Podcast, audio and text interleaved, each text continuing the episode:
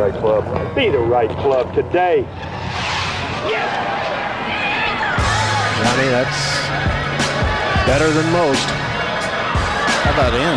That is better than most. Better than most.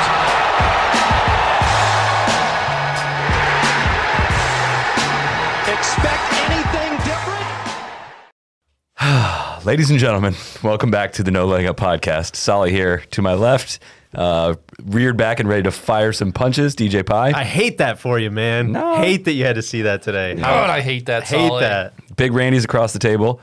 Man, you're just, you know, Just things you hate to see, and there's when that. people let you down, it's no fun. Right. Neil is here. I'm here. I might catch some strays from the pie man. I'm gonna throw a couple haymakers his way too. I'm ready to punch all you motherfuckers. Why are you so upset? I don't know. know. I'm jacked up, man. I wanted the playoff. I wanted to hit my DK bet. The, the, the true, the Strat Boys divided here in, in terms of wanting a playoff and not wanting a playoff. Well, there's nothing Randy hates more Randy, than playoffs. Randy had I, I, he had I some played- on the. I on the played for a playoff, though. which is against your ethos. I know.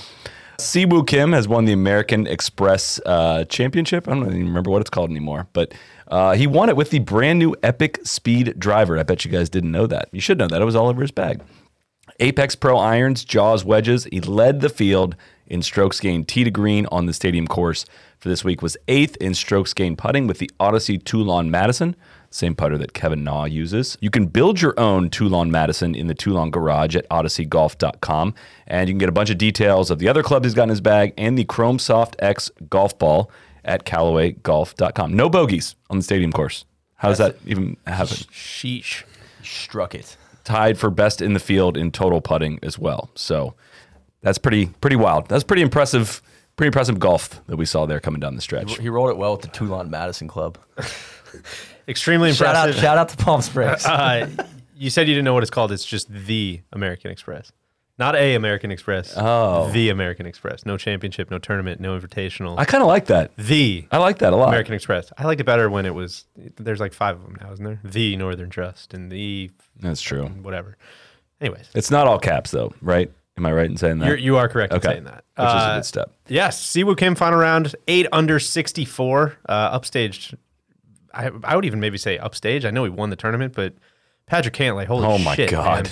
man. like, Jesus. The Treadstone. He an got the assassin. he got the tag. I, I I had one ready for when things were going to go go bad for him, which was just uh, what's his name from the third Bourne. Uh, he's like abort, full abort mission. Uh, but it didn't. He shot Birdie's the last hole to shoot 61, which looked like it was going to be But good it enough. kind of played in well because he, he didn't win in the end. Like the assassins, they never win. They never win. The This. Treadstone guys never win. But but they're the, you don't want to see them. Look what they show make- up. You don't want that phone to ring. We, it's like Bourne's like we have to leave now. Like that now we have to leave right now. Look what they make you give. It's unbelievable. Is, is does that make S- Si Woo Kim Jason Bourne? Because I, don't think- know if I can no, get on board think, with that. I, have been thinking about this a lot. I Is he a think, killer I think the field he has killed for sure. with amnesia? Yeah. No, I think he the has field- killed. Forgot how to do it for a as while. a whole is Jason Bourne. Just Say that again? The whole field is Jason Bourne. Do you know what I'm saying? Like anybody, because like I guess, or you could say like Bourne wasn't there this week. Like Okay. I kind of think DJ's Jason Bourne. Yeah. Jason Bourne might be just whoever's the best guy out there right now. But I like your macro. Uh, it's kind of the PGL, you know, golf belongs to no one. Cantlay Kinda is never- similar take to that. Cantlay's never out in front. Like he's never, you know, if, can't wait to see if Cantlay holds on. He always just like comes flying by you. Like Saturday 64, just it happens. That's how it happened at Augusta. It just it he just comes and he comes hard. well, I, so a, a guy on on the refuge, our message board, live Adam said he it might not be Treadstone. He he was put putting the uh, Blackbriar, Blackbriar. which is like the uh, That's the ultimate. Treadstone got shut down, but then they they they started a Blackbriar, and I mean I think he was under a Blackbriar uh, playbook. I gotta mean, rewatch these. Unbelievable. I just did. I This know you just very rewatched top them. of mind for me. This I is- know. I need to get on board. It's very worthwhile. I mean, stats. So 20 birdies on the weekend. Solly, you called out on Twitter three holes short of completing the 36 hole birdie challenge. Are you serious? We should start with the fact that, of course, he. Well, we should get back to Si Woo Kim. Let's let's not forget to go back to that. But we should start with the fact that Patrick Cantlay made the cut on the number. Yes. Which we should talk about that, about how absurd it is that they change the cut, like the number of people that make the cut because they can't get everyone around a golf course in time. And you can literally win a tournament. I mean, he didn't, I know, but you can win a tournament from the cut line, which is That probably has absolutely nothing to do with par fives now being par fours and everybody having to wait on every single par five. I'm sure that has nothing to do with the ball going too far. No, as abs- that's an incredible reach on your end, and you're gonna have to apologize for that later. I, on. I, I think I heard in passing on the broadcast that on 11 that Cantlay's group was on the clock. Yeah, which means nothing, of course. Yeah, I know, but, but but relevant here because like clearly they're not like they're not playing quick, right? Not even the guy that's like by far having the best round, the lowest amount of strokes. I mean, they're just not they're not moving. Well, I Nobody's fig- moving. I thought it, so. Whoever they, they said that, and whoever was following that group like dove on the grenade for Cantlay. is like it's not Cantlay's fault. He's not the one playing slow because I know it's just the easiest low hanging fruit for people to reach for. But Cantlay also had like 21 putts today. No, so it was Sunday. Couldn't have been him. He had 15 of 18 greens, 23 putts, and of course, everyone's favorite stat: oh, Randy, 152 feet of putts made. Do you, do you know how long? Do you know how like that's so long? I'm, truly. I mean, do you have any reference for that? Like, could you give me what do you think is 150 feet long? That's 15 basketball hoops, Neil. There you go. That's perfect. It's true. One and a half basketball courts. That's like uh, what else would it be? it's half a football field. It would be yeah, yeah. no, that's, it. is that right? yeah. It is. Yeah. It's really, oh, yeah. not that, it's really not that much. I, I think yeah, that actually makes it sound kind of small. it might be an indictment of his iron play though too. yeah, it was always wild. it was second in strokes getting approaching the green today. kind of wild to shoot 61 and miss three greens, honestly. But 23 putts. I don't. I mean, forget the feet of putts made. That's That's very few. that's so awesome. Well, didn't he walk off and say like, I literally, that's the feet that's as putts, good as I can play. He had 47 putts over the entire weekend. Like I think I've come close to 47 putts in a round. Sure. Yeah, no doubt. That is that's absurd. But yes, Si Woo Kim, final round 64. Walked that one in on 17, by the way. Randy, what did you feel today? Did you did anything jump off the off the screen at you today? I came over. Uh, we were early back nine. I, I came over from the NBC uh, telecast, which we'll get into in just a bit. And um, I was real curious. I know we'll get to him. Uh, how our boy Tony was doing. I didn't, even, I didn't even check. What did he do I don't know. I was going to ask Solly, but Was he in the people. final group or the second? I think to he was in the last group. Was I checked. last I saw the group? tee times. You too, Neil? I was, I was just wondering. I, I You can't too. remember. I, I didn't couldn't couldn't see who he was playing with. no. But here's here's uh, Si Woo Kim. The biggest takeaway. Love seeing the live under par uh, logo on his sweater. Hell yeah. that was cool. it lives on. That's all I got for you, Solly. Okay. Do you want to just do fee now? Now, I mean, I mean, I'm trying to think if there. I want to give Si Woo Kim his due because he did come out in the final round, and and this maybe you know maybe leads into the Tony stuff, but in the final in the final group, seeing what Cantlay was doing ahead of him, bogey free, eight birdies, you know, birdies on what 15, 16, 17 to basically shut it and 16, awesome 17. shot or just 16 17 sorry uh, awesome shot into 18 just awesome tee shot that's such a hard tee shot and nails on the tee shot nails on the approach into the green i mean that was it was impressive i, I was pulling for Cantlay obviously after uh, seeing what he did but it's good stuff by Si Woo Kim First win since the players. exactly Two things stuck out to me. The third win overall i believe the bounce Byron Nelson he also. got into 16 on his second shot yes above the you know the milk carton bunker down there. Uh, really soft, soft bounce from Yeah. going going left there, uh, and then but then he made the most of it, which is awesome. And then 17, like what a putt! He got a nice little read from Max. big time read from Max And, and juxtapose the bounce he got on 16, it felt like like with Max had a uh, I can't remember what first par five on the back. He came up like or he, he clears the bunker and Oh, it bounces right. like straight up and then Yeah. back in the bunker. It's just like man, it, it's a Max. You know, didn't play well but couldn't get a break. But that fi- fist pump on 17, it was like all right, he's got it, he's in.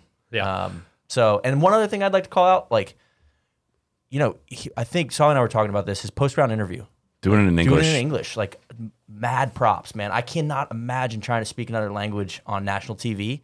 And I think at the players, um, when he won there, I think he did it in Korean. But And even the media day the next year, he was not speaking English publicly. Yeah. And it, it to do it, come off the course, emotions high, like try to gather your thoughts and speak a different language that is not your native language that you know you're lear- still learning. It takes a lot of comfort to do that. Uh, I'm saying he doesn't have the comfort there. It's not there, and to still do it is, you know, I don't know if he just didn't have an interpreter there this week or what what that situation was, but uh, I really respect that. Totally. Well- I think I think you hit on it perfectly. Like the emotions. Think about how many guys walk off the green and are are you know can't get words out in their own language because they're Right. crying. You know, it's like uh, super impressive. to that point too, like imagine trying to be the you know best golfer in the world and then try like I mean trying to learn a language Yeah. on the side. Like I just can't even A lot of if I try to time learn- while you're traveling, probably. Maybe that's Yeah. a good time to do it. I don't know. But it, it should it just add that to the like list of stuff you got to do on top of your golf game. So yeah, as you said, tons of respect for that. Possibly he's getting some reps on Cameo also. One of the Is he few, on there? One of the few PGA Tour players Is on he Cameo. really? Yeah, yeah. Hell yeah. Yeah. We should see. You think he It's- can turn one around for us tonight? No offense to Si Woo Kim. No offense to anyone. Uh, absurdly expensive. It's like 160 bucks. Oh my for God. Si Woo Kim. Petey fucking Pablo was like 40 or 50. So that would be my be one the way- criticism. Awesome You would day. hope the market would correct that. I, No, well, I think a it's big only Korean gonna go market. up. Yeah, it might could be. be. a big Korean market. You Yeah. could be totally right. Yeah, maybe I'm maybe I'm being too xenophobic. about this. Nationalistic, Yeah. American, typical. That's hand up, Closed hand up. worldview for me, yeah, DJ. You you guys could be right. Well, Neil, you mentioned uh, Max can get a break today. I saw it. You know, somebody else can get a big break. Should we talk about him? Sure. Do you do you want to just apologize again? No, it, the bet is still one point- open. well, at one the bet point is still today- open. What's the bet? The bet was that he was going to win twice before the end of 2020. COVID threw a little wrinkle in it, so we pushed it to the end of the West Coast swing. So, gonna need a little miracle. Gonna I need. still think it was three times, but it could be. It was twice. You guys keep trying to. First of all, the bet was never in my favor, mean, so don't even I'm try not- to change it. Honestly, Also, I'll give nobody- you once. Yeah, you brought that up. We didn't Yeah. care what the bet was. You that was unsolicited from you. hundred So you say the bet was You're- unfair. You're That's doubling that's, down. no. You think he's going to win twice before the end of the I West Coast swing? I am not giving up on my bet. That's all he has left. I'm not giving up on my bet. I, I would have loved. I, I the only way this will work is if he wins the last two. That would be the greatest like bet moment in no laying up history. That would be unbelievable. Yes. that would be unbelievable. My my hat would be off. But let's start with today. Okay. We? Let's let's put one one foot ahead of the other. Sure. Just talk to me about what you saw today. Talk to me. Talk to me about the emotions. Uh, yeah, the, I'm the- thinking the ride. I don't think I'm going to do it, but there's been a lot of pressure to release our group text uh, to the Washington Post. Just some of the things you were throwing out there, some of the things I was throwing out there that seemed pretty prescient. Looking looking back, uh, you know, you're. I, I was saying as soon as he made par, I think it was number five, right? As soon as he didn't birdie that par five, I was like, oh baby. This is how it starts. And you said, oh my God, he's birdied two of the first five. You guys are acting like he's collapsing. We're, we're I- getting, we're fine. We're, we're fine. Text. Oh, we're fine. I want to I want to commend you, DJ, uh, for your growth. I, there were points last year when you would have been really nervous through like You're right. five holes You're today, right. and you would have been texting me like, "Randy, I, God is I don't I don't like this. Is today?" And I I did in a moment of weakness. I sent a group text. I said, "Guys, I said Tony looks good. Tony looks good today." After he made the birdie on what was that ten? But uh, I said, "God, he look he, he does look good." but you never panicked. I never panicked. and you trusted the process. Yeah, exactly. And, and in this, the year of our Lord 2021, tons of respect for you. Thank you. That's that's cool to hear. I don't know why you guys thought I never I never even brought this up that today was going to go any differently. Like that no and on like Friday you guys oh Finau's in the mix this is going to be brilliant and I was like yeah like he's he's in, he's in the mix right now this wasn't any different than any of the other like shots he's had at it it wasn't like he blew a four shot lead it wasn't like What- oh this is the one He's got to win This is the the big important thing. What, did Data Golf say? What did the percentages say? Should this one have gone his way or not? Or it maybe was one of the highest ones it's been Was there like some- 52% was there some vicious stink that got involved that that skewed the data? I was implicitly you needed today to be the one to be one, to be one of them. He would have needed to shoot 64 today to win. Just just so we're clear. Just so we're clear. Which Which, the he did not. But but Who was playing with him did. Did, yes. Yeah. so someone else went out and shot 61. Like of course it was out there today, but he shot he was he gained 2.6 shots on the field today alone. He shot and didn't even come close to winning. So he had the 10th best round on the golf course today from first place. So when is That's he going to usually pretty exceed good. expectations on Sunday? when is that going to come? I don't know. That's a. I'll, I will throw this at you. That's a compelling stat. That is Right. That's a compelling defense. But the problem. What's the what's the Porter Kyle Porter tweet? He started the final round five times. Or Oh, yeah, in the it's a- top five. I that's a think lot. this is 19 times without a win, and it's like, dude, it's. Uh, listen, maybe he's the most unlucky guy in the history of the planet, or maybe just. Like gassed a couple three footers and Oh, he didn't play good enough to win. 77 I'm, yards. I'm glad he didn't play good today, like great today, because he probably it probably still wouldn't have worked out in his favor. Like he, the, what happened around him today was not good. Now he also didn't play good enough. Tough combination. Sure. probably not going to work out. It's not going to go your way. It's lot. really not. Like it, it- I don't chalk this one up as like, oh man, he should have had this one. This was really the one. he had his opportunities, and the putter looked extremely shaky at times today. And he, but he was still barely didn't even lose a full shot to the field in putting today, which I think it seemed surprising. More for me, uh, uh, again, all this is this is not database. This is very, you know, the eye sees what it sees, but it's like it seems so repeatable where it's he always has a good start.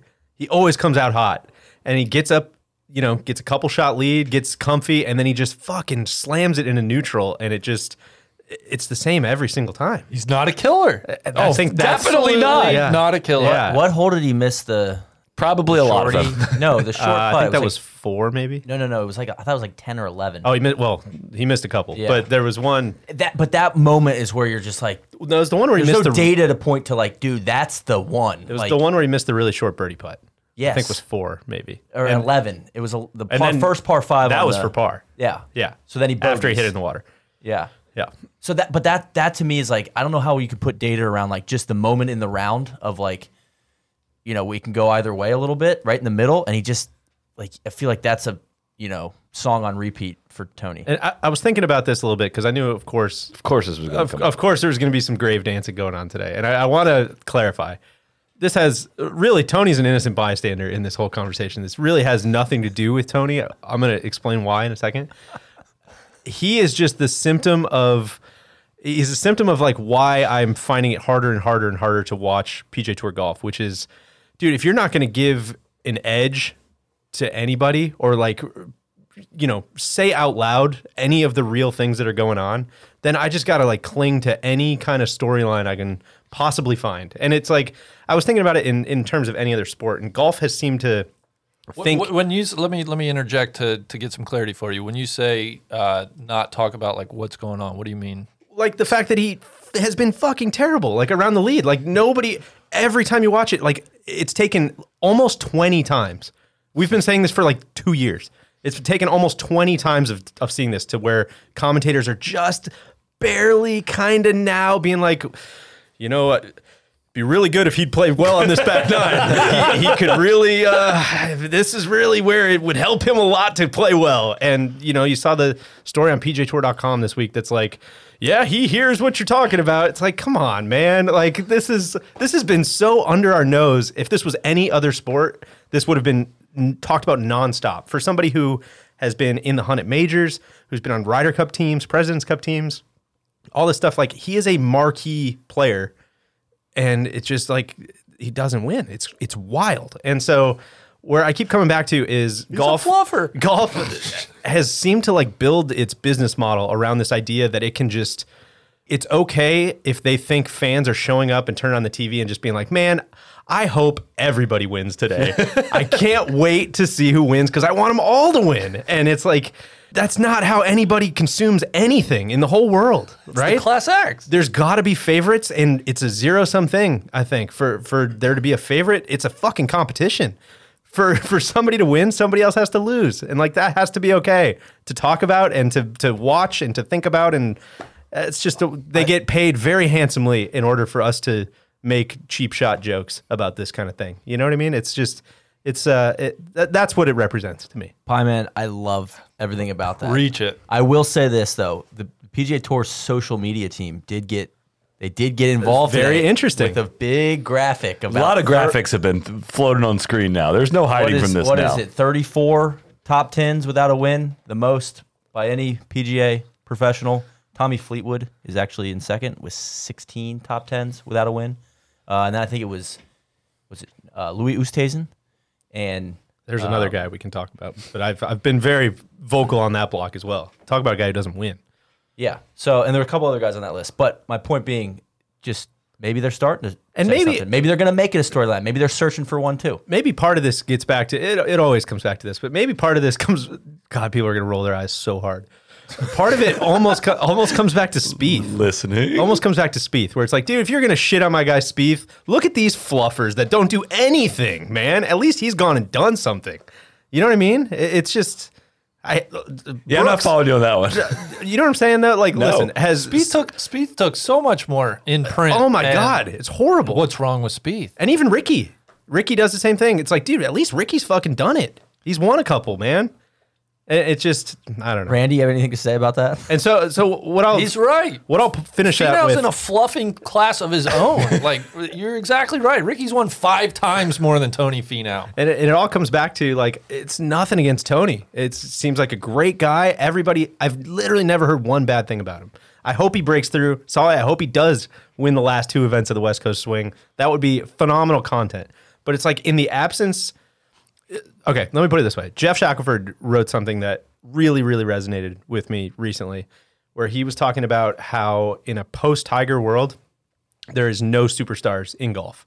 And golf itself can debate that by pretending like there are, but there aren't. And I think we see that on like a, a week to week basis. Here's quick interjection there. Brooks Koepka can go miss the cut on a week like this, and nobody cares. No one No one said- cares. no one Two says a word. We may be in that post Tiger world with uh, a Fifth fifth, surgery. back surgery. Very- And- yes, and good two, point. it brings back the Spieth. Like Spieth was the one hope to Yes. to at least give us that you know superstar. And so Jeff's point was the only superstar that there is is the four majors, right? And so in the absence of any of those superstars, to like you got to do something to get me to care on a week to week basis. And it's like looking at that leaderboard, other than you know having a very very close personal friend in the final group, which I don't think is realistic for everybody watching the telecast. It's like I have no reason to watch other than like God, this Finau guy just like can't get it done. Like let's let's see what happens with that because like I don't really care about anything else that's going on on this leaderboard. Is that fair or unfair? Completely fair. I fair. think it's spot on. Well, there's no That's a lot, big- but that's what Finau means to me. God, I love you. Thank Oh, you. Like you didn't even have to Coming to my mention TED Talk. You didn't even have to mention football. I mean, AFC and NFC Well, championships being yeah. on. Like, what what real reason was there to tune into that? Can I add one more thing, complete, completely off, but it's it's Finau related. I get very, uh, I get like agita with his low top Nikes, especially with the ankle situation at the Masters. It looks like his shoes aren't tight enough, and like for a It could be an issue. big guy, he's, you know, he's swinging it pretty fast. I just wish he'd wear like some shoes that look like they were. They fit. They don't look. It looks like he's wearing topsiders out there. It's crazy. like, think he's, he's like jogging down the tee box. And I'm like, he's gonna roll his ankle again. I kind of like those shoes. I looked into buying some of them, but there's gotta be I don't be- think I could. Cool. Yeah, but but he has the short pants though too, so you see the ankle. I Yes. think might be the issue. I would have to think though, him not getting it done for let's say like the first twenty times, which is insane to say, like that that not going his way, like a mixture within that of things not going your way and, and poor play. It is impossible to ignore that anymore. Like even if nobody's talking about it yet, like fuck man, another shot at it. Damn, it didn't work again. Another shot. Man, I really got to start taking advantage of these. Ah, didn't work again. How do you not think about that over every shot? Dude, it's impossible. ever like for, for, sure. Now we're 34 35 times into this. Like how does it how do you get past it? How do you change something? And it, be, is definitely a thing like for him no matter how many times he says it is. Now he's actually getting asked about it. It is going to be impossible to ignore. He's going to have to go out and boat race a field by like six. Otherwise this is going to keep happening. I don't want to sound su- super insensitive. Like I am sympathetic to that. Like that's super interesting, but uh, you know, in the absence of of really anything else to kind of like latch onto, it's like, Well, that's- also, that's gonna if get they some would, run. if they would ask him more about it and give him an opportunity to be vulnerable about it, then I would be. Maybe he talks about it in the think Let's they Get It have. podcast. Well, I'd, I'd like, I don't, I don't feel like I get that from him. Of like, he's, he's not getting put like you're saying about Spieth. He's not I getting feel put like on we're the just spot. scratching that itch right now. Yeah, just finally, right? Before it was like he was just off the hook. Oh, he's got so much potential. Oh, it, this is almost like Phil not winning a major for so long. And I think It's- this- it's it's that's the and Phil got roasted for that. And I think this kind of comes back to one very important word you said there, which was major, right? Yeah. Like maybe nobody, maybe just like the the week to week golf media, which is dwindling, and that's a hard job in itself for a million other reasons we can talk about. But I mean, maybe they're just kind of going through the motions at this point to where it's like, you know, maybe nobody really outside that core seems to give a shit. Kind of is the hmm. the vibe I seem to get more and more week after week. I still go back to th- this conversation. May it may not have lasted a year if this would have been the case, but the misplaced hate at the waste management is where like this whole thing started between me defending him. We can go back and listen to that. Okay. I, I said, listen, Webb like came and got it from him that day. No, you threw your hands up after that week. Like the guy just can't get it done. He can't get Well, he it done. didn't get it done. He didn't get it done. Right, but that was the case. Was like, dude, like He never gets it done. I think I did concede this was the time. Like, yeah. After like got- 30 minutes of arguing, you're finally like, yeah, I mean, Webb uh, plan to play. Well, listen, there. if you want to hang your hat on like you know over these last twenty, that was the one the one L that I had to take. Sure, I'll take the L. Perfect. That's fine. That's I'll, all I needed. I'll take thirty six other W's. That's all I needed. No, it would have never. This would have never happened if that if that wasn't that misplaced part of the conversation never happened. We're taking a break. Don't go anywhere.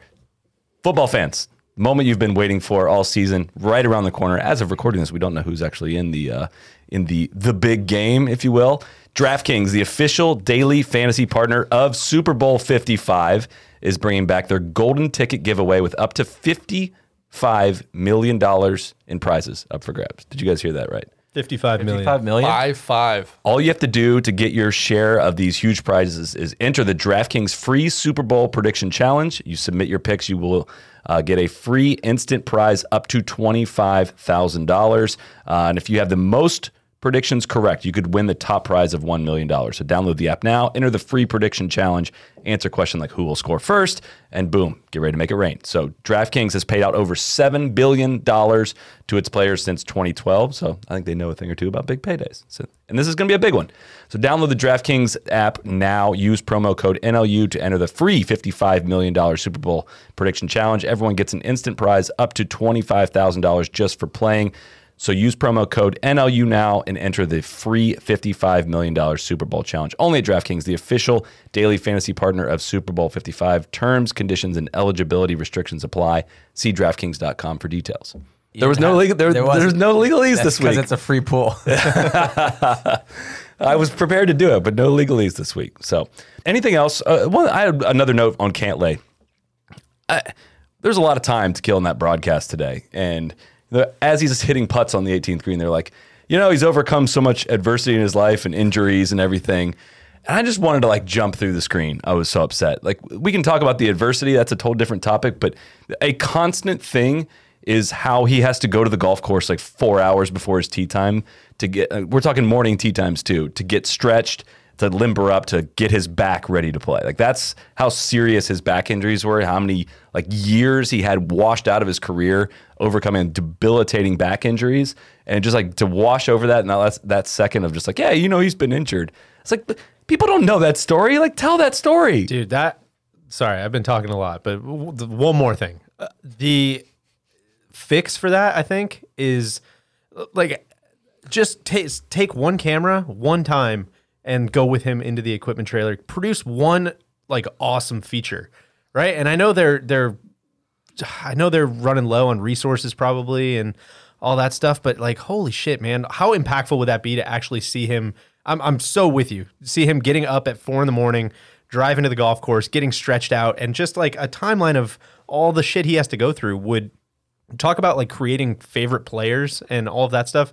God, that would resonate so much more because exactly what you're saying is the whole telecast just gets so flattened to, you know, oh, Max had a, a tough round today. Like, man, he he's really, you know, he went through some adversity today. Oh, Patrick Cantlay lost five years of his career. Man, he's really he's gone through some adversity. It's like, dude, these words don't fucking Patrick mean Reed. anything. Patrick Reed Patrick Reed overcame a lot of course, adversity. Went Well, through a lot of adversity. A guy like Cantlay who doesn't Tommy show Gainey a lot adversity. of, uh, oh, we don't talk about that one. So much adversity. Cantlay doesn't show a lot of emotion.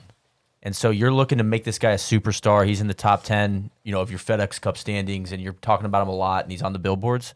Well, like find something interesting to show me. Like build a story, like tell me a story about him. Like he's not going to do that for you. He was only and one he doesn't best- have to. Best amateurs of all time. I don't know what there could be like interesting to talk about. Well, but you know what I'm, I'm- trying to no, say? I'm Like, kidding. Yes, not- there's a million not- They're just they they rely on somebody that's fiery or Well, you know, somebody that like uh, may, might get a specific group of people hyped up. I know? think- like it's just come on, man. Like go, dig just a little bit deeper. I'm so with both of you on this. It's it's it's straight up bullshit. This goes to just it's almost being like embarrassed of the golf aspect of what you're talking about. You know what I mean? It's like what you said. They're going to default to oh, Max is so he's a riot on social media. It's like, dude, Patrick Cantlay is one of the best golfers in the world, and I'm watching a golf telecast. Explain to me why he's so good at golf, and like what what does he do that's so different? What does he do that Cameron Davis doesn't do? You know what I mean? Like set the stage for, And and for why this guy's good, so good. despite having these back issues. And- and which they- is like, Dad,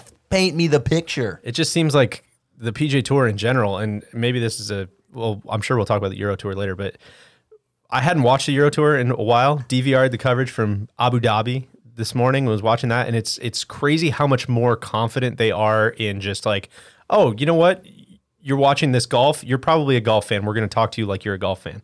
Whereas every PGA Tour telecast just seems so surface level and just afraid to get into like the nitty gritty of it. Fucking anything. They gotta get the millennials. Oh well, guess what, bud? They're not showing up, man. If we could just though, just but get those. maybe they'll millennials. accidentally. we're gonna get some, Maybe they'll accidentally wander in, and we can we can hook them. The Mike Whan podcast this past week, while it's not PGA Tour related, kind of threw me for a loop in terms of, you know, I asked him kind of why why LPGA events finish opposite PGA Tour events. Like, what? Why can't you find a different window and we'll watch both of them? And he was kind of of the mind of like, no, no. When people sit down to watch golf, like they watch golf. Like we're not going to try to make you sit down twice to watch it. We're better off trying to get you flipping back between the two broadcasts than we are on our own. Tough week for the LPGA to have that message, but we get there. We'll too. get there. But that kind of freaked me out. Is this my go time? Not quite yet. Okay, okay. That freaked me Stir the out blocks. because it was more like, oh, and this is like one of the more thoughtful guys, but like, oh, they don't like actually care about like getting us. They just like want the numbers to say a certain thing to that so they can go to their sponsor. And so like, yeah, they don't care if the good like the hardcore fans follow for the golf reason. They are just trying to like hook you, even if it's for a little bit, just trying to get you in in some way. you know, So this was one of the things I was going to say about the the Finau thing, and and oh my gosh, I hope everybody wins and everybody's a class act. Is I feel like they have just gotten away with that, and and who knows, maybe it was like this before, you know, in the Nicklaus days and the, the Faldo days and everything else, but I feel like they've just gotten such a a free roll with Tiger, where it's like, oh, you know, everybody's going to tune in to watch Tiger and if we try really really hard that number's not really going to change. If we try not at all that number's not really going to change. So we'll throw it up and and we'll pick we'll cherry pick some good stuff and Let's get it. pretend like we're you know pretend like we're we're doing uh, some good stuff.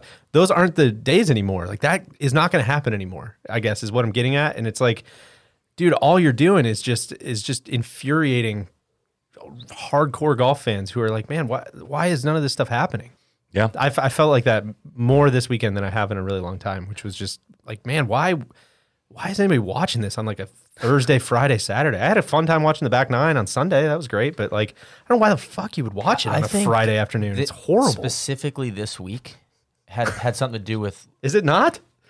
Did you watch a lot of it? the the venue, the the this event specifically. I think y- you could say that about a lot of weeks, but this one just feels lost, especially without fans. Like I had a real eerie feeling looking at you know Palm Springs and this course with no fans. It looked like an abandoned theme park to me. like it's a place that like shouldn't be there. It's like out of place. It's like driving through the suburbs, be like, oh, there's an abandoned Six Flags. Like it's something Zom- that Dan Schneider, land. you know, messed up and they had they you know went bankrupt or whatever. Like the one in New Orleans that got like flooded and they never opened it back up. Awesome photos. because this this tournament to me is and basically listening to like the trap draw preview. It's basically the venue for a giant party. Like that's that it like just like waste management is. It's like oh this is you know it's like a pro am. It's just it's a yeah everybody's just getting bombed and trying to see somebody shoot 59. Like that's what it's known for. It's a birdie bonanza and these guys are supposed to just tear it up out there. With no fans it's just like what are we doing here? And what is that doing here? Like it's bright green in the middle of the desert. Like I'm just have a lot of like what is going on questions when I'm watching it. And so then you pair that with the fact that like they're not telling any golf stories. And I'm like, what am I am a little bit like, what am I watching? It's like I'm watching something just like very fake, like in every way. Like manufactured drama, basically. I, I'm almost I'm like only 95% confident that this is the same golf course that uh, the stadium course PGA West that was like way too hard when it opened and all the players bitched. Yeah. Like, I'm afraid to even say that because I don't even recognize it as that. And the fact that that could be the case, right? That this was all the players bitched so badly about this course that a Ryder Cup was supposed to be there, and the players hated it so much that they moved it to Kiawah along with other reasons. Uh, now is like one of the easiest ones on tour. One in part because technology just obliterated that place, and two, they must have softened it in so many ways that it's unrecognizable from when it opened. And it just like that. I look at that course and I'm like, that that's that is a nightmare course for me. Like none of that looks comfortable for me. And at the same time, it is so easy for those guys to just like like they don't miss they don't miss left on 18. They don't hit it in the water in the island green. Nobody in contention has to deal with any of these hazards, and it just becomes this like miss a fairway and it just ball randomly ends up in some weird ass overseat at the bottom of a hill that you have a perfect angle in. It doesn't it doesn't appear to be like rhyme or reason between certain spots on the golf course you want to be. It just like doesn't. And maybe it is there in person, but on TV it does not shine through. So, is it? It's not a direct, obviously not an exact replica of the stadium course, but is there like a written thing where it's like this is what like Pete Dye was just taking inspiration from the stadium course I think from it's TPC? It's or, more like the, I think, as I understand, it's more like has to do with the spectators. Like it, all the mounds are built up so that it's like a stadium. People Yeah. can see down, and you know, it's it's like stadium seat. And then 17 18, you know, they they did a good job on the broadcast juxtaposing the two, and then also calling out that Si Woo Kim, you know, that was Yeah. his last win. Yeah. I thought that was all very good, and it was cool to see them side by side. Um, but the other thing, what you're saying, Solly, like with the overseed, if you're going to be the green oasis course in the desert, like if you're going to be basically the showcase of, along with waste management, like golf in the desert in during the the West Coast swing, I thought I thought there were some real scruffy looks out there. Like I yeah. thought some parts Yeah, of that course looked really really bad. They were like, there, there was like They on, talked like, about it. eight or nine. They had like Saint like Saint. It just was like man, that doesn't like you, if your identity is going to be that Yeah. that desert oasis, that's a tough look. I missed kind of what they were taught. They did talk about it, but they were expanding some of the greens, I think, and that was some of the new expanded parts didn't take very well, and they didn't get it prepared in time. And it, it did. The guy, the players didn't seem to have much trouble with it. I think it probably looked a lot worse on TV than it probably did. Uh, you know, affected play in person would be my guess because I didn't hear a lot of complaining about it. Yeah, but even guys, takeaway, I saw the expanded greens, but even the rough to me, like some spots, it just looks so, like I guess fake is the right word, where it's like so bright green in the fairway, and then just brown and like I, I don't, it just was, uh, wasn't my uh, favorite look, I guess.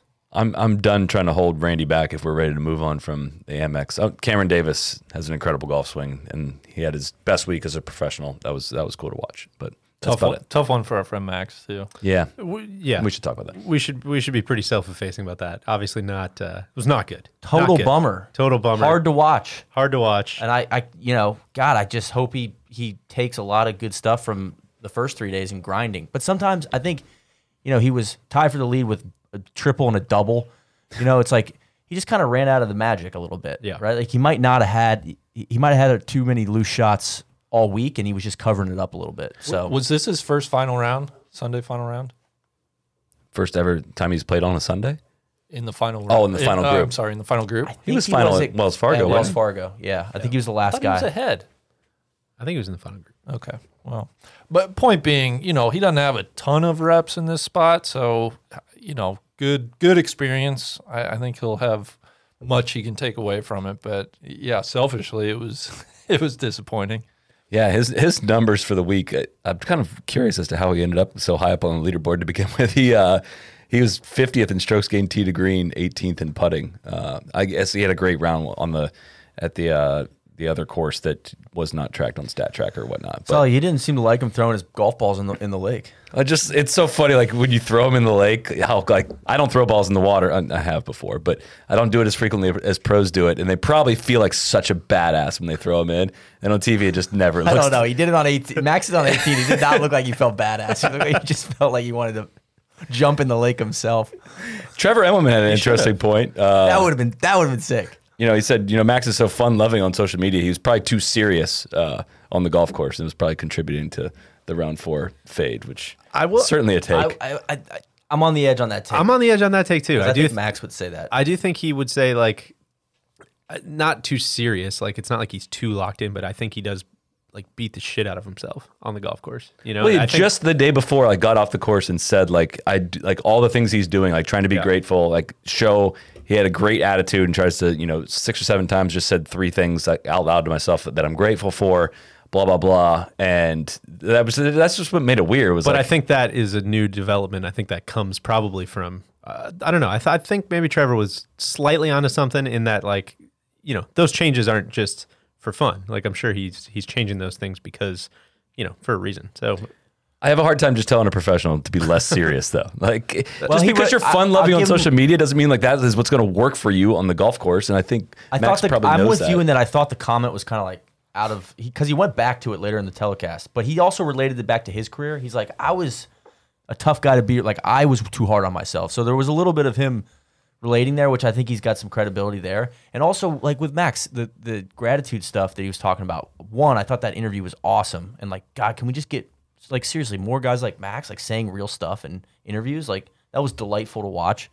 And two, it's a test right there of like establishing that habit and continuing to do that like when it's hard Yeah. right like so i think today was probably a good thing of like now like you, you got a taste of that working in friday saturday and then sunday he might have you know it might have just been too hard to overcome he just didn't have it and hopefully in the future he can stick to it And I got no issue with them trying to unpack, you know, why a round is going very poorly or anything like that, just because he's a friend of ours. Like, I, don't- like that is Yeah. what they should be doing. That's not my point. It was just kind of like, I don't think it's just as simple as being like, be less serious out there when you're trying to win a golf tournament on Sunday in the final pairing. But, anyways, uh, all right, I think that's a wrap from Amex. Uh, Randy, why don't you take us to uh, the Diamond Resorts uh, on the LPGA tour?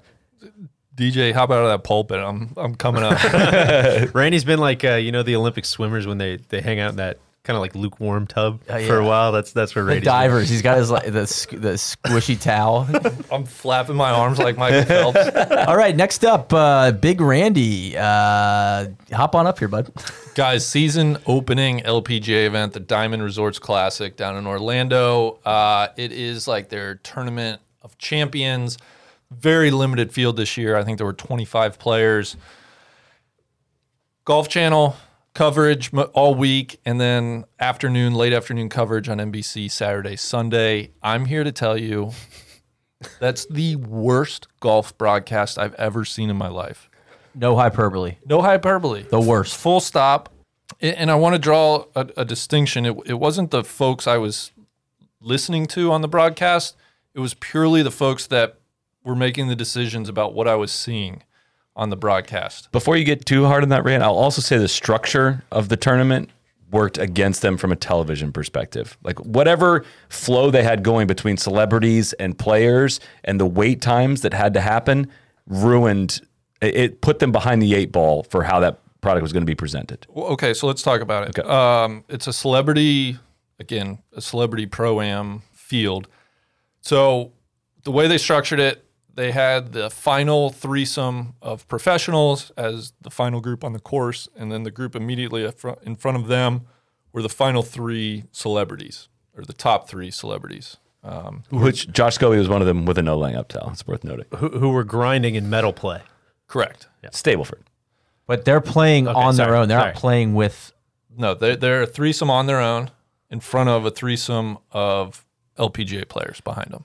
Which, if they're going to be on the golf course, is maybe good to not. You know, I I hate when, like at the Palm Springs event, when Si Woo Kim's coming down the stretch trying to win a golf tournament, and he's also got his amateur partner in the group And, with and him. Goldberg's jacking up the crowd and throwing guys in the lake. So, so here's what NBC. Who's next? Here, here's what NBC. I mean, y- I mean, you could just tell. Here, here was what they had. They they showed every shot from the final group of uh, women, Kang and the Korda sisters. Kang and Jessica and Nelly Korda, and then they also showed not every shot, but the only real other group that they showed hitting golf shops was the group immediately in front of them, which were three ex-athlete men. Mardy Fish, uh, the 2004 silver medalist in some sport. I don't even remember snowboarding, detonating him on, skateboarding. on And and they're- tweets well, about how he was a mediocre heat. tennis player. People are like, he wasn't that mediocre. Well, and I'll have you know, I love Mardy Fish. I mean, the guy wrote one of the most impactful stories about overcoming anxiety on the Players Tribune. Like, if anybody has never read that, uh, he, he's awesome. Um, and this is where the, the the production of this broadcast just put everybody in a horrible spot. And so what what happens is, you know, they, they had a couple of hard cameras too, like 18, uh, which is a par three. They obviously had a hard camera there. Do you know what a hard camera is? No, but I think it's just a stationary camera, right? Shout out to our friend Jim who taught us that. Yes. and that's that's the only time you saw an LPGA player outside of that final threesome was them putting out on 18. And so what you had was, okay, let's show Jessica, Danielle, and Nelly. They hit their drives, right? Okay, we're gonna go to a commercial break for four or five minutes, and then we're gonna come back. We're gonna show you a couple of the celebrity shots on tape. Maybe it's a fun interview with like Mike Flaskey, or you know, we'll check in with Aaron Hicks again. Maybe And, like, Roger Clemens is singing Right. Toby Keith. Ah, we're doing a duet. and so then it's Nelly, Danielle, Jessica hit their approach shots. we're going to commercial. and then you come back and you rinse repeat. And it just it, it you, were watching so many commercials. And, and here's my problem with it. You know, one of the, one thing I've I've gathered from talking to some of the people we've gotten to know and, and hanging around the tournament, right? Is and, and Neil, to your point exactly with uh, Patrick Cantlay and the PGA Tour, right?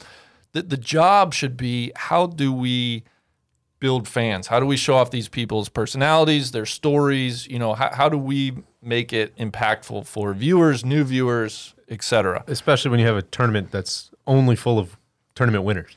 So you're 25 of your better Just throw that out LPGA there. players. Yeah. And so, no, we're going to ignore 22 of them. We're going to focus on Danielle, Jessica, Nelly, which again, bare minimum. Like, thank God they at least showed every shot from that threesome. Which the golf was incredible. It was awesome. Right. Yeah. And, and, you know, you're just sitting there as a viewer, though, where it's like, oh God, yeah, another four minutes of commercial here. Like, just an absolutely terrible product. And, you know, the, the, the cherry on top of it all is two things. One, you know, back in December last month, you get Golf Channel all aboard the Women Worth Watching train, right? And, um, you know, my takeaway today was like women worth watching, but only if you're in the final group because none of the other ones were worth watching. In their opinion. And then two, Worth watching as much as Mardy Fish. Right. E- That's- equal time. that's not me saying that. That's that's what I gather. That's what Golf Channel is telling me through their actions. And then two, the LPGA pays for this coverage, right? This isn't the NBC Golf Channel bidding on rights to show this. And so I understand uh, well, okay, they're paying that they're getting paid for the coverage, but they're obviously they're they're likely not making as much money f- as they are for PGA Tour coverage, which goes into the women worth watching campaign and at some point like actions from these companies have to align with these hashtags and these marketing terms. And so it's just so I don't know, it just felt like insulting to me and a little disrespectful to the women's game that you're going to put on such a shitty broadcast that was quite clearly below any week to week PGA Tour event on NBC. It it just left such a bitter taste in my mouth. And that it? and and I and I'm talking about that instead of what was the most, you know, um, It's basically the equivalent. I was thinking about it, it's like the equivalent of like a Justin Thomas, Rickie Fowler playoff on the PGA that's Tour. what I'm saying. It's like the most delicious final grouping that Yeah. the LPGA could have asked for. It's Uh, like, like and a again, dream for your product. and- right and there. the golf was great. And I want to talk Two about the badass golf. sisters taking on Yeah. The uh, The mud hen. the mud hen. the mud hen. the Toledo Mudhead. I mean, a complete showdown. I mean, it's it's it's just that's good stuff. That that that has a story there. And and I want to get out in front of as someone who has you know taken much criticism about complaining about the TV too much. Uh, the point is like that. I'm so with you in that that became the story today instead of the golf, which is like it was a chore to try to to try to watch it. I was like telling people early in the day, like, oh man, this is going to be an awesome tournament. You should flip it on DJ later. and I went to the golf course this morning. We're coming home. He's like, I can't watch. Wait to watch the mud hen today. Like, Yeah. like, I'm, so, I'm so jacked for that. And after about two holes, I was like, this is anybody who's not me, who doesn't have to talk about this on a podcast. Like, I, I totally understand why you turn this off because talking to a lot of players and stuff, it's like, you know, the biggest thing hearing Mike Whan talk about it a ton. I mean, this was probably his top bullet point, right? Was network TV coverage, where it's like, this is, you have no idea how big of a deal it is for us to be on network TV and it's like because you can make such an impact you can you know you can really uh interest a lot of these people in in tuning in maybe on a more frequent basis. You can also turn off a lot of people when you put out a shit product to that many you know to that big of an audience. It's just So I, I got I got asses on Twitter, and two of the two of the replies that stood out to me was um, the the Twitter user Carl Spackler tweeted, you know, I had two young daughters who I had convinced like this is such a cool pairing. These sisters are playing together, and he was like, they were. I lost their intention within the first half hour. Like they spent the rest of the tournament like over in the playroom. They had no interest because they couldn't. There was no flow. There was no that that broadcast did, would not grab anybody. Which sucks because I had it on for the entirety of the broadcast on either Thursday or Friday. I forget. I think Friday. On in the background while I was working, and I was just drawn in. Like it was a the format was working for me. It was 25 players. They were mixing in a lot of players, and they the way they worked the celebrities in there, like it's good. It's kind of a cool story with the celebrities. Like it's good. It's some of the best athletes at golf, like playing. You know, for a, a gross title, like Josh Scobee and Mark, these guys are playing their ass. Aaron Hicks was murdering the ball, and you get to watch like the idea. We throw out all these ideas all the time, of like how cool would it be to watch like a scratch player next to an LPGA player, and you could see the difference. Like that was it, and they were kind of capturing that. And then they got to the weekend, and it looks like the strategy was totally different with NBC, and it was unwatchable. Yeah. So Can that- I ask you a question? Yeah, please. Uh, how much does LPGA pay for the Golf Channel to broadcast their sport? I, I do not know the answer to and that. I just that baffles me that that with all the the fight over live sports, and that's kind of the last bastion, along with like cable news of like where you can sell ads against it. So I How think how a it works. streaming platform not come through and said, "Hey, we'd love to, we'd love to broadcast your sport." Like, we- like how is there not somebody else that could? I think how, are that they works. Paying them is to do that. It's big. It's the spot. Like you, at least how it works with, you know, certain events on the Corn Ferry Tour. Like you sell to a sponsor, it costs six dollars. Let's just call it that. But for ten dollars, we'll put you on TV. So the sponsor is the one that's paying for it, but it's an extra cost. This is the way I understand it. I don't know if that's the same for the LPGA, but basically, sponsor puts up extra dollars, basically pays to put it on TV. You know, that money goes to the network to broadcast it more than the like the network is buying the rights for it. Does that make sense? It does. Okay. So that's how that, I and understand that helps it. the network cover almost like maybe losses if they don't sell enough ads. It's like a little buffer for Well, them if it- they don't sell enough ads against it. It costs something. I'm going to throw this out there. This could be a totally wrong number. It costs something like half a million dollars per week to broadcast a golf tournament, basically. So, So- like, if it was up to NBC or Golf Channel, who are cutting costs everywhere, if they don't have to go spend half a million dollars to broadcast an LPGA event, they probably don't want to. You know, on speaking on speaking on a pure dollars and cents, you know, landscape. but here. if they have, like if you're talking about the hard cameras and kind of the skeleton crew they got out there, like what what what does that cost them? Like because it doesn't. I I get the PGA Tour to like a normal PGA Tour broadcast, but it feels like there's got to be something in the middle, right? But, but but here's my problem. You, you can make good broadcasts with a with a skeleton crew. I mean, we see that the Golf Channel does that with the college, College championships. events, yeah. So that I, I don't even like that excuse because you can you can have compelling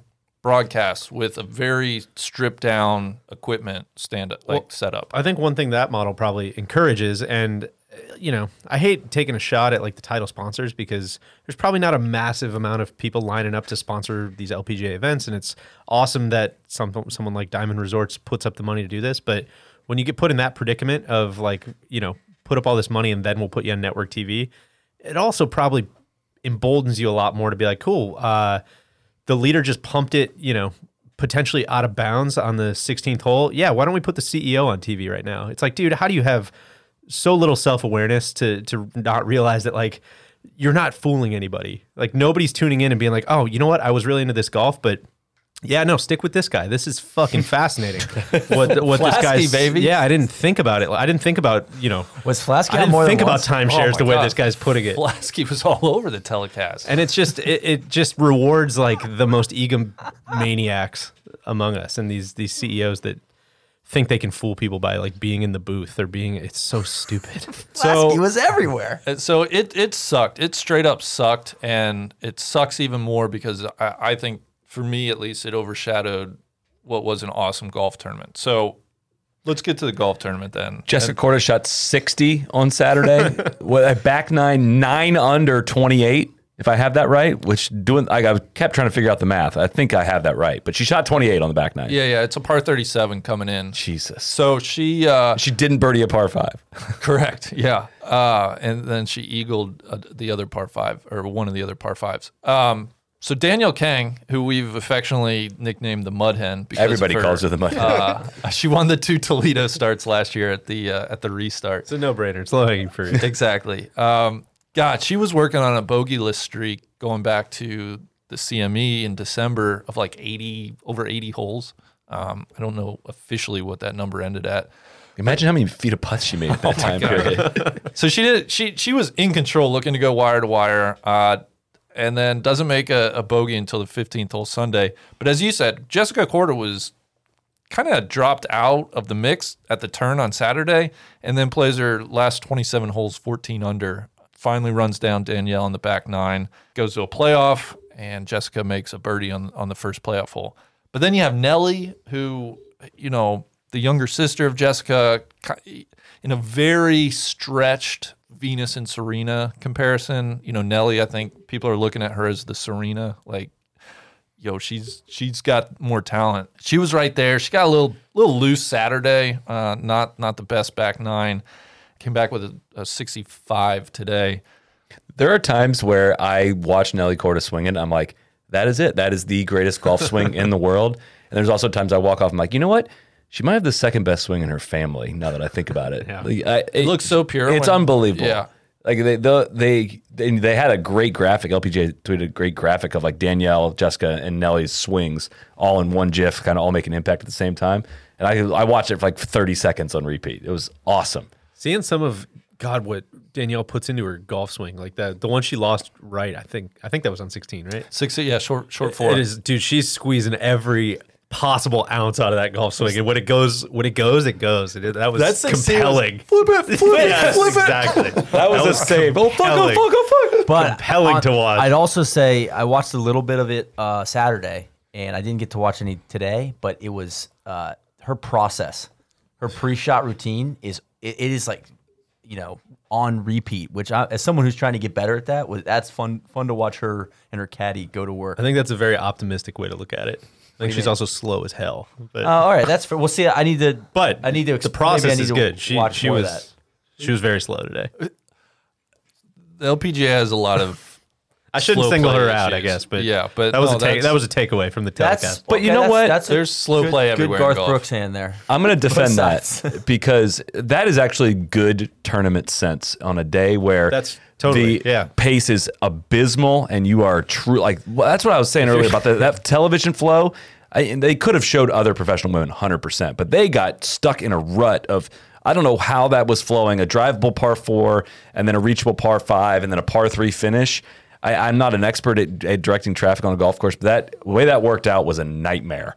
And so if you are trying to win a golf tournament where you know you're going to be waiting on Totally. every other shot, there's no reason to go fast. Like you are doing yourself a disservice if you're doing that. That's very, very fair. And I think that almost, you know, the way that they, I don't know if it's, uh, it has to be because the celebrities were zippered in the way they were that the pace was so bad, right? I mean, I, I know the LPGA pace is never lightning, but it's like that was abysmal today. And one, those guys are playing gross, and two, they're you know some of those par fives are much more reachable for those guys, I'm sure, Right. than they are for yeah. So which just, goes back to my initial thing about Diamond Resorts, which is like when you're ponying up all the cash to make sure this gets on network TV, then you're, you know, probably able to put your thumb on the scale a lot more for like, oh no, well, clearly everybody will care who wins our our esteemed celebrity title. It's like I have never, ever, ever needed to see one of these celebrities hit a golf ball. Like I, I maybe on Thursday, Friday, like you were saying, you know, show me a couple, like oh, maybe show me a, a package throughout the final round. Like here's how this swing compares to this.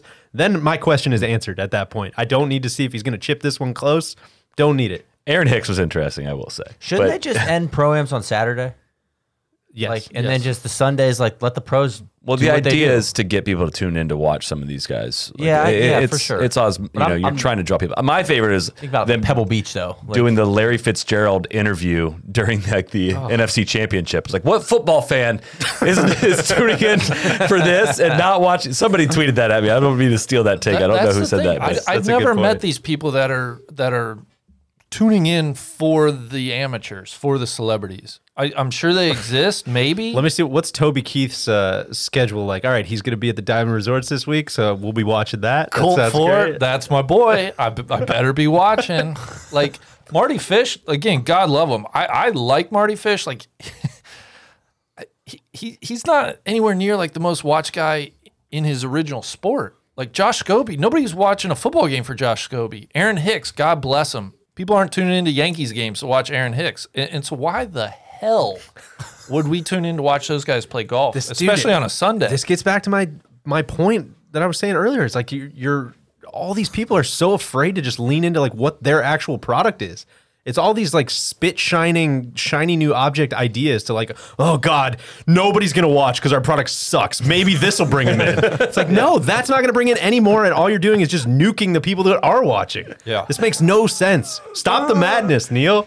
Stop it. It doesn't make sense. like Neil, I, I I'm gonna This is cathartic I'm, for you. I'm gonna pick on you. Do you, do you know anything about In Gee Chun? I don't. No. Okay. Uh, do you know anything about Cheyenne Knight's story? Uh, no. Defending champ. Lost a brother in a tragic accident. One uh, in his honor. Great story there. Sophia Popov. I think you do know. I do, and it was great to see her in the top ten. exactly. Brooke Henderson was in the top ten. You know. What, Yes. Lexi Thompson. hugely even- popular. Lexi, T- like, guys, we could have told some stories and, and maybe uh, you know educated some some viewers and maybe gotten a f- new fan or two. Uh, You guys ready to get to Amsterdam yet? or- yeah, God, I, it just was.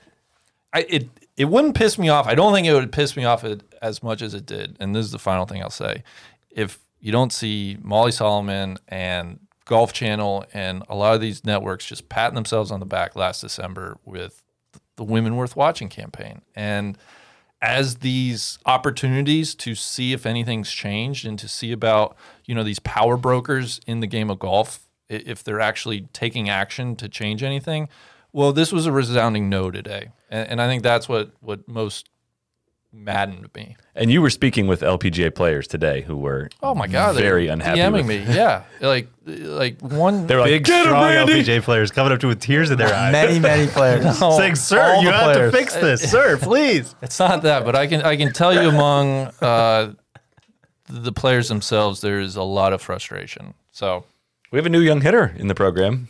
and debut. Thank you. Last thing, Madelene Sagström.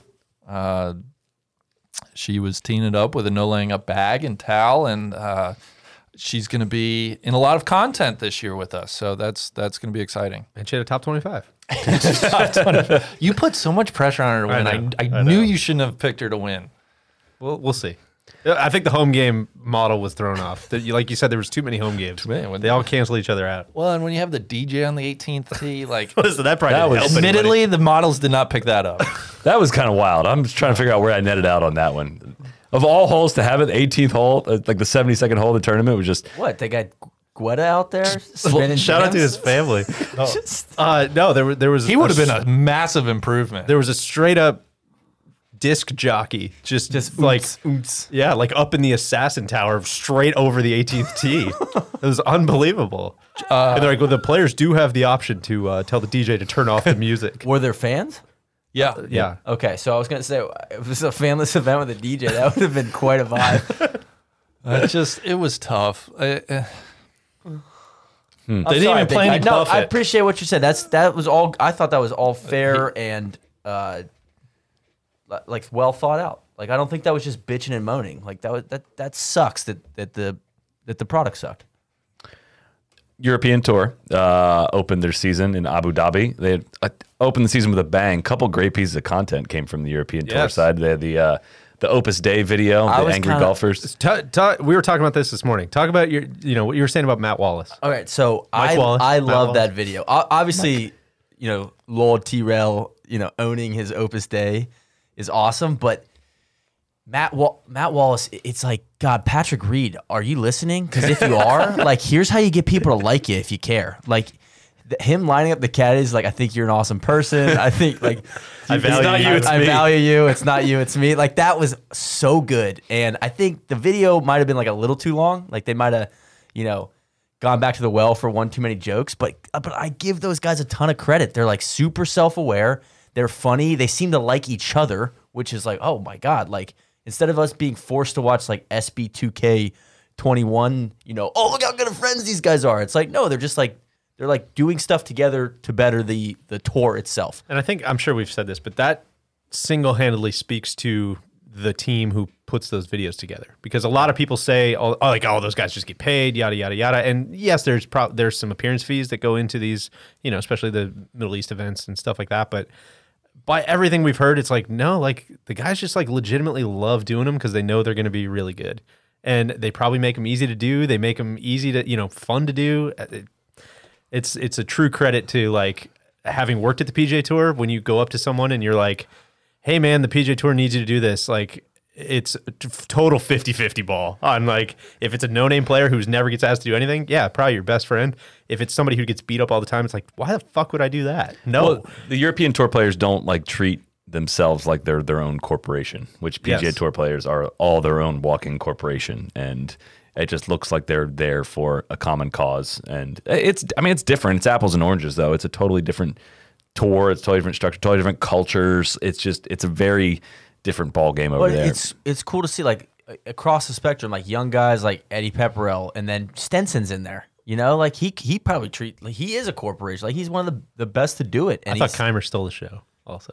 He was great.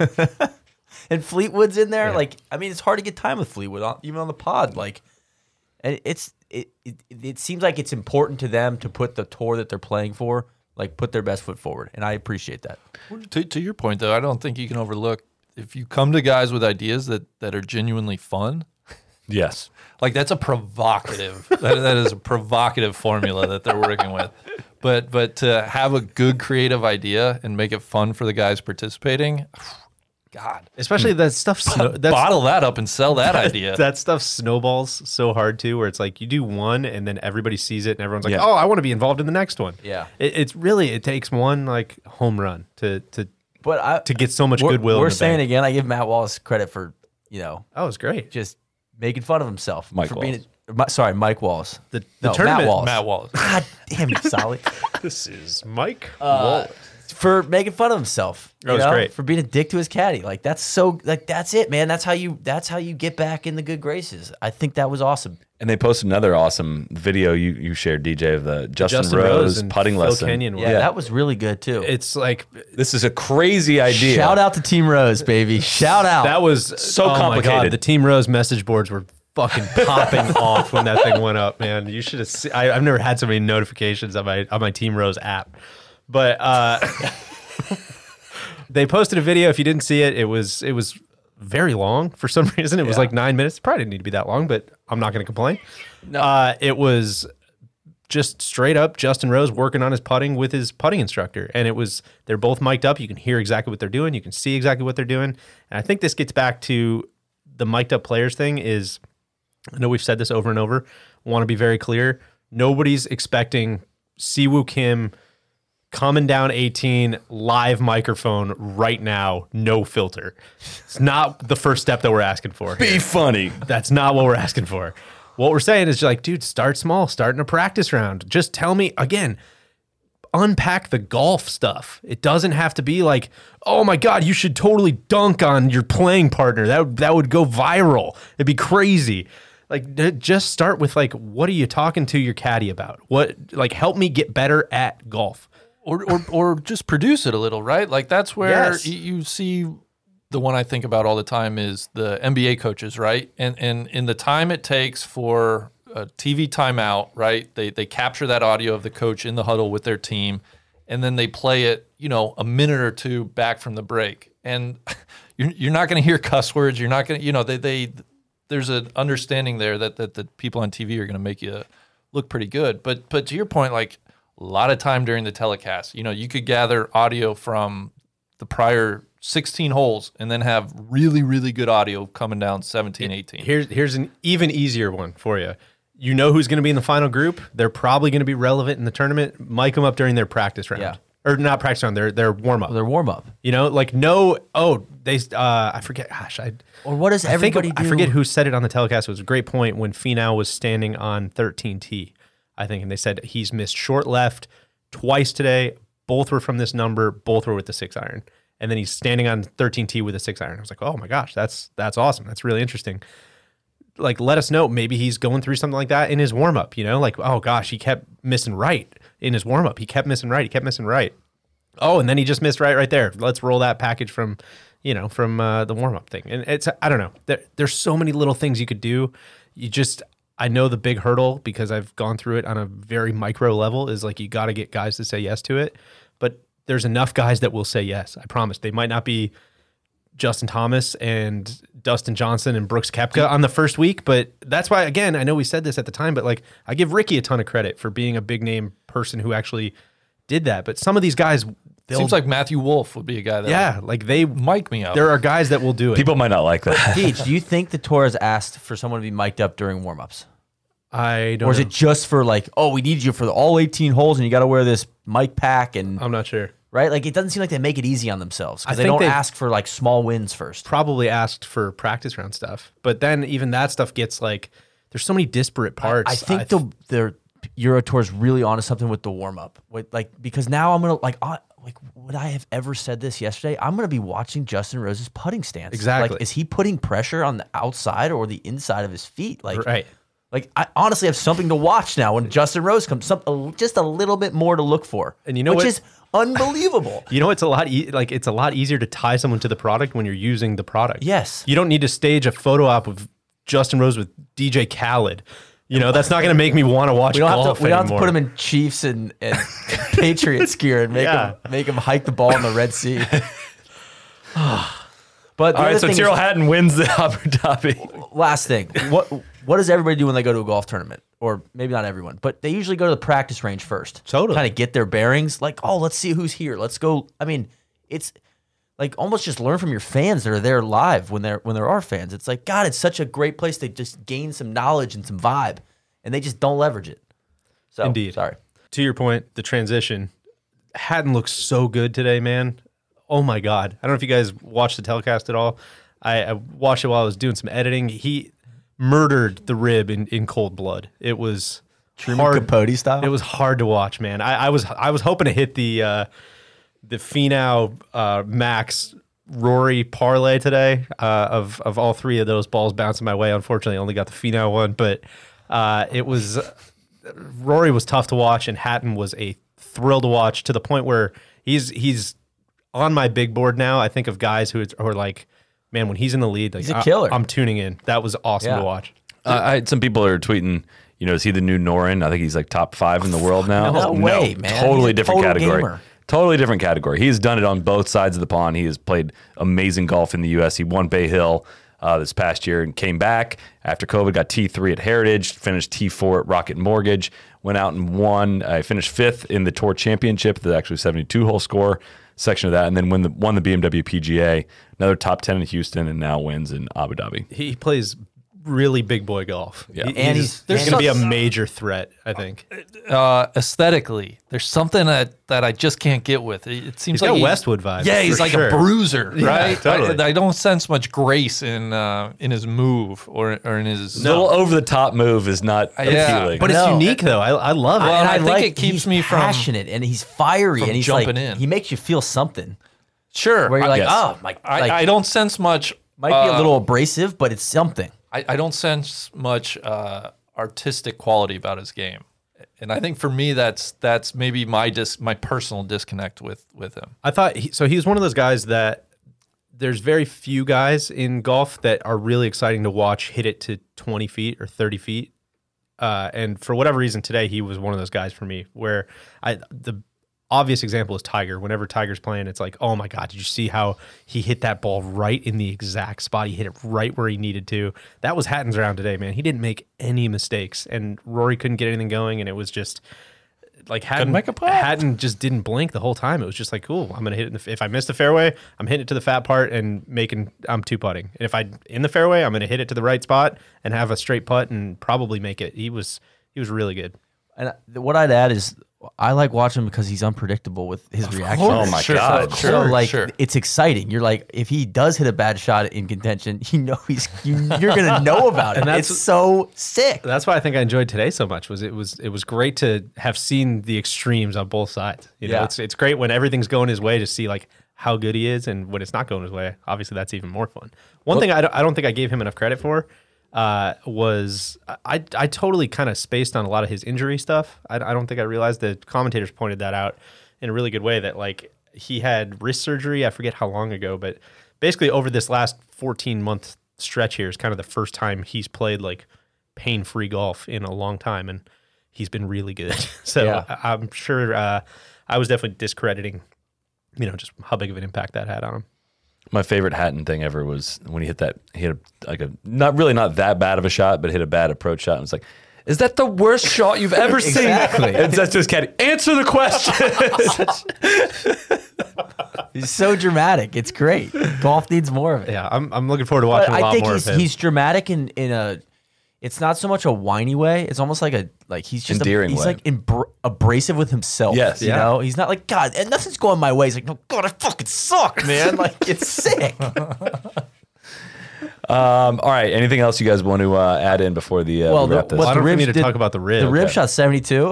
it's Dude, a, it- it's a comfy Sunday for the rib these days. Not only that, he started. It was very Finau-ish in that he he started out so good, a couple birdies to start, and like I, I was excited. I told you this morning, I was like, man, I don't know the last time I DVR'd something, stayed off Twitter. Like, don't tell me who wins. I just want to. I want to watch a rib coronation to start 2021 here. And he comes out with a couple birdies. I was I was very excited, and uh, God, it just it just wasn't wasn't great after that. I didn't realize uh, his like results at this tournament are very spooky. Four runner ups and I think four third places. Not good. I mean, excellent, It's super good, but like crazy that that's uh, he hasn't gotten a dub there. Hate that. Hate that for him, man. But I, I was hoping, I guess, that uh, you know we'd see Rory kind of scale a mountain to start the year, and it very much was not the case. Hatton was awesome, but Rory could have been more awesome. Yeah, it, it's Rory. So like all everything is obviously thrown out. Uh, I guess realism is is thrown out. But I, I struggle to get beat by two guys and have it be a, a horrible takeaway to start the year. No, that's of course, of course. You're you're totally right, but like, dude, he didn't he didn't have it. It was yeah. Any concerns about the final round seventy two though? I mean that's less than ideal, I would say. But It'll happen, right? yeah, He's there. He's you know. I think it, it goes back to the the it goes back to the Finau thing a little bit, right? Where it's like, dude, he. I- I agree. Of course, finishing third is excellent. That's that's by any measure a great thing. But like when you're Rory, man, you got to slam the door. When was the last time we saw him slam the door on somebody? We expect more from the ribs. it's been yeah, a minute. I'm honestly at the point like Rory's four tournaments a year matter for Rory. Like I, I, I can't get worked up. well, I hate this. to break it to you, but he hasn't really slammed the door in any of those either. Well, no, Bud, I know that. Uh, yeah. I think if it, if it was a final round seventy two at the Masters to to win by you know to be five behind, I think we could have a little conversation. But I, I, I think wanted, we have had that conversation. we have. I just don't think this gives us any more information today. I wanted to ask you, the Fabrizio Zanotti, was he driving the Alfa Romero? Is he in the Alfa Romero car? I have to double check. It was on that. cool to see him Yeah, that was very cool. Two, Yeah. He's like prime time. Yeah. Two sport athlete. Yeah. All right, what do you guys have? What else do you guys have to wrap up the night? Oh boy. Doug Ghim's sweater today was a complete disgrace. He Shout just out to a FedEx Cup team member. he can't. That was horrible. the, some of those Nike ones from a couple years ago just were made like three sizes too big, and I can't believe he's still wearing. Like, no one's still wearing those. I want to give a shout out to TC on the fashion front. He he got a great line uh, on yesterday. He said that uh, Dylan Frittelli makes Brendan Hagy look like a no. Brendan Hagy makes Dylan Frittelli look like a rock star, Which yeah. That's tough. which I was like, TC, that's a, that's a spicy one. So, yeah, the uh, that's all I got. And any other various things? I think it was all over social media, but uh, Sand Valley putting in a, a replica of the Lido. Still not totally sure how I feel about that. You know, in the middle of central Wisconsin, but it's uh, you know I think we saw at Bandon just what an inspiration that place was to Mike Keiser. So For anybody that may not know, uh, what's the Lido? uh, it's a long extinct golf course. Not me. I'm asking on behalf of long extinct golf course up on uh, in in New York that you know many people said was the first or second best golf course in the world at its time, in the country at least at its time, and uh, Seth Rayner golf course that I think has been Yeah, lost to the got- sands of time. It got turned into an army base, Yeah. and then turned into development. Hotel or uh, something, right? So Or now it's out by yeah. Jones Beach, and like it's big time, uh, like Robert Moses, you know, Hmm. Like power broker territory, like building highways and bridges out to the beaches to you know to get the suburbs out on the water, and then there's actually there's a pitch and putt now out there, like a like it's kind of a, a replica of the course. I haven't been to that one, but there's another one which is the Robert Moses like state park pitch and putt, uh, which is right on the ocean, which is a sweet one. So Randy, I'd love to I'd love to take you out there. And know how you feel about pitch and putts. Would love that, Neil. Uh, well, first impression, it sounds like maybe uh, you know I'm quite taken by the old Macdonald project out in Oregon. I'm, Yeah, which was heavily inspired by the Lido, not uh, not exactly a replica. This is, I think, the goal is basically like you know as close of a replica as you can possibly have without the Atlantic Ocean. And I'm Which a- for people that aren't going to overly care about the original, like I don't know the hole by hole of the original Lido. Like I don't have Neither anything to do I. compare it to, so I'm just going to show up and play the course it's and be good. like, "Is this good or not?" And it probably will be. Like it's going to be a Tom Doak golf course Yeah. at Sand Valley. I'm sure it's going to be excellent. So- And I'm kind of a sucker for like projects lost in time. Yes. You Oh, know, of like course. that's a it's a good story. Yeah. You know, and something to do a little research on. So that's exciting news. you want to play us out? Yeah, so I got a little Sunday soapbox. Uh, got this in the mail today. I know people can't see it, but we can put put it out on on the uh, the interwebs. Um, a fr- friend of ours, we don't know him, but he sent us. Uh, it's John Minimum, Minium, Minium. excuse me, John Minium, uh, and he writes a year in review, like a, a little pamphlet. So this is the 2020 year in review, and what is it a review of? it is a review of his golf game in in great detail. And the reason I bring this up is we got it in the mail yesterday, and it's just we we have uh, everyone since 2017, and they they show up at the Kill House. they show up at the kill house, and and I remember Tron showing me this. He's like, "You got to read this thing." I was like, "What is it?" It's like it's a review of this guy's golf game, like a year in review. And I was like, "Like his golf game?" He's like, "Yeah." I was like, it's like a professionally assembled packet. He's keeping so many data Basically, points. like and a the- little magazine about about his, and his I want golf to give game a for shout the year. out because it's such like as someone whose goal this year is to track his scores. Like this is like this is the opus, right? This is the benchmark. And so I want to call out a few things. It's it's a mix of like really good stats, so rounds played, uh, how many birdies, um, birdies were up. birdies were up, which birdies was were up good to see because 45%. 45 birdies had been going in a bad direction. So, like total rounds played this year, 128. That's up from 98 last year. Birdies were going down last year. They went up this year. Uh, they, they it's had been average- trending down too. Yeah. It wasn't just a one year thing. So So To be 100 fair, the rounds went way up too. So I, I would like to see birdies per round. is, he- is John a volume scorer? Exactly. But he had 125 birdies in 125 rounds, which is sweet. And Randy, I think it's good for you to see something like that because you have a, a 100 birdies in absolutely. 2021 goal. I can. I also have another goal unstated that uh, to stay under hundred rounds of golf. So so you, so you mix in like good stats, like like really well thought out stats. Uh, he has b- balls lost stat, so zero balls lost, number of rounds 77, 60% of rounds he doesn't lose a ball. That's great. One ball lost, 38, uh, 38 rounds, 30% of rounds. Two balls lost, seven, 5%, three, five, 4%. So on and on. So 71 lost balls. But then right right next to that, you got a picture of John and he's wearing like a uh, an Arnold Palmer outfit with a with a, just a question: Who wore it better? With with John versus Arnie, right? So there's a little bit of humor. He's got some pictures from the year mixed in.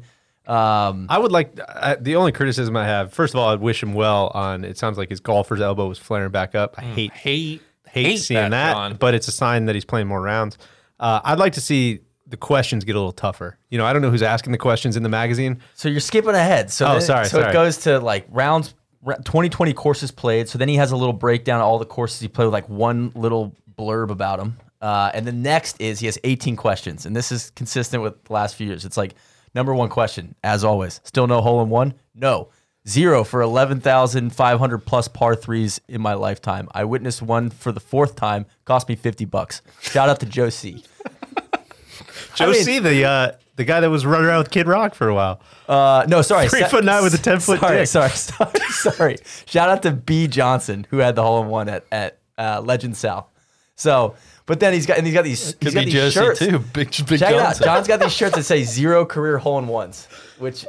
Like I mean, it's it's just like it to me. It represents everything that's great about golf. He's taking it serious. He's recording his stats, and he's he's trying to get better. But then he mixes in like at the end he says, uh, "No, sorry." Last question. He goes, "Parting thoughts." Um, I said this a lot in my 2016 year in, in review, but I find myself quoting this a lot. Golf is hard. Focus on one, camaraderie. Two, getting some exercise. Three, communing with nature. Mm-hmm. If you only Love focus on your John. score, you'll be disappointed most of the time. Look at playing well as a bonus. I'm honestly wondering if Randy's been making these pamphlets truly, and and that you. I don't know if you and John are the same guy, but like it's the best because on the back he's got uh, a sign that says "No preferred lies." We play golf here. Well, and that's a great. I'm glad you brought that up because, uh, John, if you're listening, I have one very important question for you. And it is, are you hitting cups? I, I need to know if you're hitting cups. Uh, No gimmies. exactly. So, you know, give me an answer there. So I'll, I don't know. I'll probably take a picture of this and put it out there. One last fun fact is he has two states left to play all 50 states. I think it's Alaska and Utah, and Utah.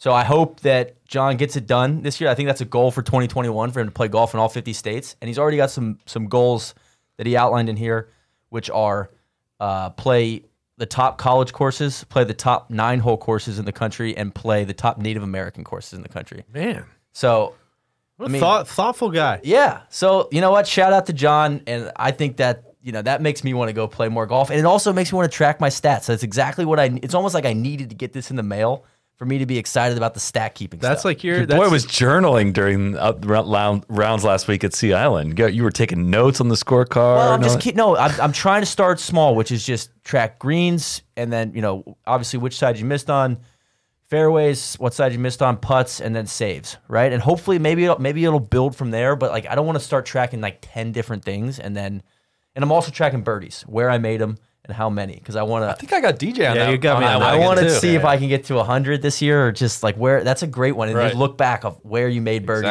Exactly. That's really a, a good par call. threes, par fours, John- par fives. Yes, yes. John Minium's year in review, kind of like your your catcher in the rye. Just came into your life at the right A time. A little bit, man. So shout out, and, and it came with a little post-it note that said "Love the pod, boys." So I hope he's listening, man. Neil's gonna I go love kill, it, kill John Lennon after this. man. Why you got it? That's your parting thought after all that. No, that was a beautiful sentiment. I'm really glad you brought it up. I, John, I have no idea how John got the address. I have no idea how he started sending these to us, but it, it truly brightens my day. it's the fourth one we've got. every time I, s- it's every time I see it. I absolutely love it. So thank so, you. and we've saved them all. We've got them all downstairs, so they're great. Great bathroom material. So, Absolutely. all right. Thank you, everyone, for tuning in. Boys, thank you for a uh, eventful Sunday night. Thank you for not taking it easy on me on Finau. And uh, we will be back. We got a podcast with Tommy Fleetwood coming out on Tuesday. Uh, shorter episode. We were not able to wrangle too much of his time, but uh, look forward Because to he was that. doing Opposite Day stuff. yeah, he was busy Yeah, with making sense now. content. He's Yeah, a yeah. content king. So, thanks everybody for tuning in, and we'll see you next week. Cheers. Cheers. Be the right club. Be the right club today. Johnny, that's better than most. How about in? That is better than most. Better than most.